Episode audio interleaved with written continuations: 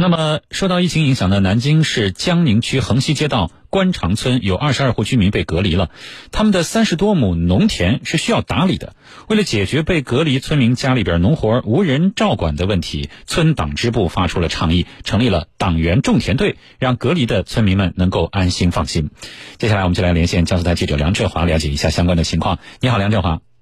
哎，小东老师你好。嗯，你好。首先给我们介绍一下这支这个党员种田队的情况啊，以及他们是如何帮助村民管理农田的呢？嗯，这支党员种田队啊是由四名党员和两名志愿者组成的。最开始呢只有两呃只有三人，到现在为止呢已经是发展到了六人了。那他们是在这个接到被隔离的村民的诉求之后，然后呃这个社区会把这个诉求然后转到他们这儿来，然后他们再根据这个呃村民的诉求一一的去对应完成农活。那么这个官场村呢有二十二户村民是被呃这个送到了这个定点隔离点去隔离呢，他们的这个农田就面临着无人打理的这样的一个困境。那这个村党支部呢就发出了一个倡议，然后有一名八零后的党员叫张培培，他就带头组成了一支党员种田队。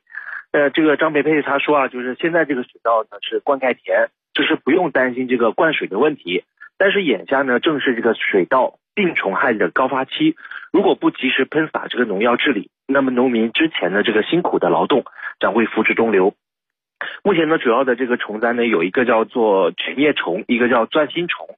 那么他们呢会根据这个农业站啊给他们配出来的这个药水，然后再到这个田里边去打药水。那么这个张培培说，他们今天打的这个这这这一家这个地将近有二十亩左右，两个人就要干一天。然后呢，累是这个次要的，最主要的就是热。而且想一想啊，就是这么多农活本来是二十二户人分开来，但是他们这个党员种田队呢，他们就要在这段时间当中去帮这二十二治理好，然后去打药，可想而知这个这个这个辛苦程度还是非常大的。嗯嗯，好，呃，你看这个他们确实非常的辛苦啊，我们也向他们表示致敬，真的是辛苦了。那么种田的问题啊，种庄稼的问题解决了。那么我们知道这个村民家里边肯定有一些是有养家禽的，那么解呃这个养家禽养殖的问题是怎么解决的？对，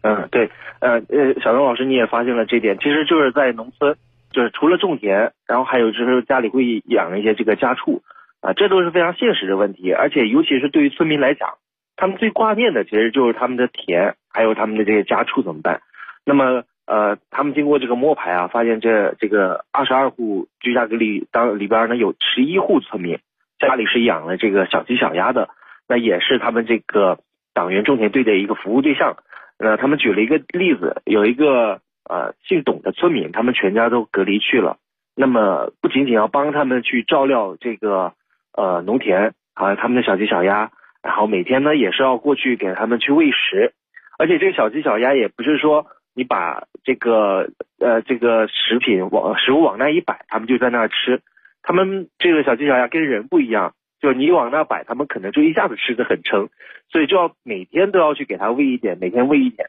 所以这些农活啊，包括这些。呃，喂小鸡小鸭看起来都是很简单的一件事情，但是真正的去做起来，